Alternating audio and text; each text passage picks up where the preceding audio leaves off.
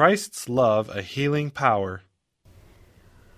When the gospel is received in its purity and power, it is a cure for the maladies that originated in sin.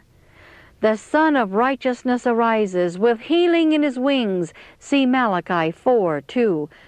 Not all that this world bestows can heal a broken heart, or impart peace of mind, or remove care, or banish disease.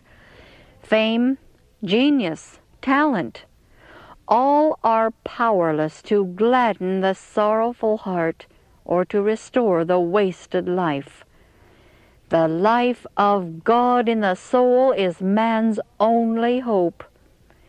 The love which Christ diffuses through the whole being is a vitalizing power. Every vital part, the brain, the heart, the nerves, it touches with healing. By it, the highest energies of the being are aroused to activity. It frees the soul from the guilt and sorrow, the anxiety and care that crush the life forces. With it comes serenity and composure.